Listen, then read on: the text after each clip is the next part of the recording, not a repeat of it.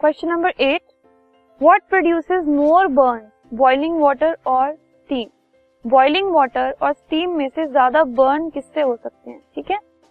क्योंकि स्टीम में ज़्यादा काइनेटिक एनर्जी होती है। स्टीम गैशियस स्टेट में होती है। उसके जो पार्टिकल्स हैं वो बहुत दूर दूर होते हैं।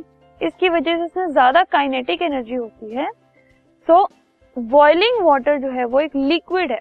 एज कंपेयर टू गैस, उसमें काइनेटिक एनर्जी कम होती है।